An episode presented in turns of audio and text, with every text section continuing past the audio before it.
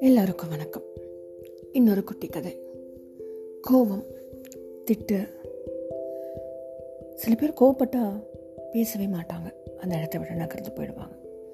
சில பேர் கோவப்பட்டா என்ன பேசுகிறோம் என்ன திட்டுறோன்னு தெரியாத மாதிரி அவங்களுக்கே தெரியாது. அவ்வளோ கோவம் வந்துடும் கண்ணா பிணம் திட்டுவாங்க. சில பேர் கோவம் தான் இன்னும் அடிக்கக்கூட செய்வாங்க. என்ன இதெல்லாம்? இது இந்த கோவம் யாருக்கு லாபம்? இல்லை யாருக்கு நஷ்டம்? அதை பற்றின ஒரு க கதை கேட்போமா? கௌதம புத்தர் அவரோட சிஷ்யரான ஆனந்தாவுடன் பிக்ஷை எடுக்க போனாராங்க.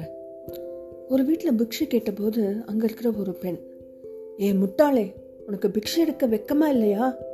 அப்படின்னு திட்ட ஆரம்பிச்சிட்டாலாம் கோவத்தில். ஆனந்தருக்கு ரொம்ப கோவம் வந்துடுச்சாங்க. அந்த பெண்ணை திட்ட முயன்றாராம். ஆனால் புத்தர் ஆனந்தாவை தடுத்து அந்த இடத்துலேருந்து எதுவும் பேசாமல் விலகி வந்த பிறகு தனது திருவோட்டை ஆனந்தா கிட்ட கொடுத்து இதை மாலை பொழுதில் என்கிட்ட திருப்பி கொடு அப்படின்னு சொன்னாராம். அதே மாதிரி மாலை பொழுது வந்ததும் ஆனந்தா புத்தர் கொடுத்த திருவோட்டை திருப்பி கொடுத்தாராம். அதுக்கு புத்தர் சொன்னாரா இல்லை இல்லை இதை நீயே எடுத்துக்கோ. எனக்கு இப்போ வேண்டாம் அப்படின்னு சொல்லிட்டாராங்க. இரவானதும் தூங்க செல்லும் முன் ஆனந்தாவை பார்த்து புத்தர் ஒரு கேள்வி கேட்டாராம்.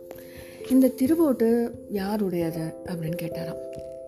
என்னோடது சாமி அப்படின்னாரா ஆனந்தர். ஆனந்தா அது எப்படி? இது என்னோட திருவோடு தானே? உனது எப்படி ஆச்சு? அப்படின்னு கேட்டாராங்க. நான் திருப்பி தரும்போது நீங்கள் நீங்கள் தான் ஏற்க மறுத்து விட்டீங்களே. அப்போ இப்போ இது என்னோடது தானே?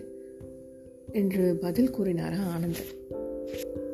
இதே போல தான் அந்த பெண் திட்டிய வார்த்தைகளை நான் வாங்கிக் கொள்ளலை. அதனால் அந்த வார்த்தைகள் அவளிடமே போய் சேர்ந்தது என்றார் புத்தர். சொல்லால மட்டும் அல்லாமல் செயலாலும் புரிய வைத்தார் புத்த பெருமாள். இது எவ்வளோ ஒரு நிதர்சனமான உண்மை பாருங்களேன். யாராவது நம்ம முட்டாள்னு கூறினா அதை ஏற்றுக்கிட்டு நாம் கோவப்பட்டு அதை உறுதி செய்வதற்கு வாதம் செய்து கொண்டிருப்பதை நாம் உணர்வதே இல்லை. நம்ம ஏங்க அவங்க திட்டுக்களை வாங்கிக்கணும்? நம்ம ஏன் அதை காதல் ஏற்றுக்கணும் ஏன்னா கோபம் என்பது ஒரு வெற்று படகை போல. ஒரு வெற்று படகு வந்து இன்னொரு படகு மோதுனா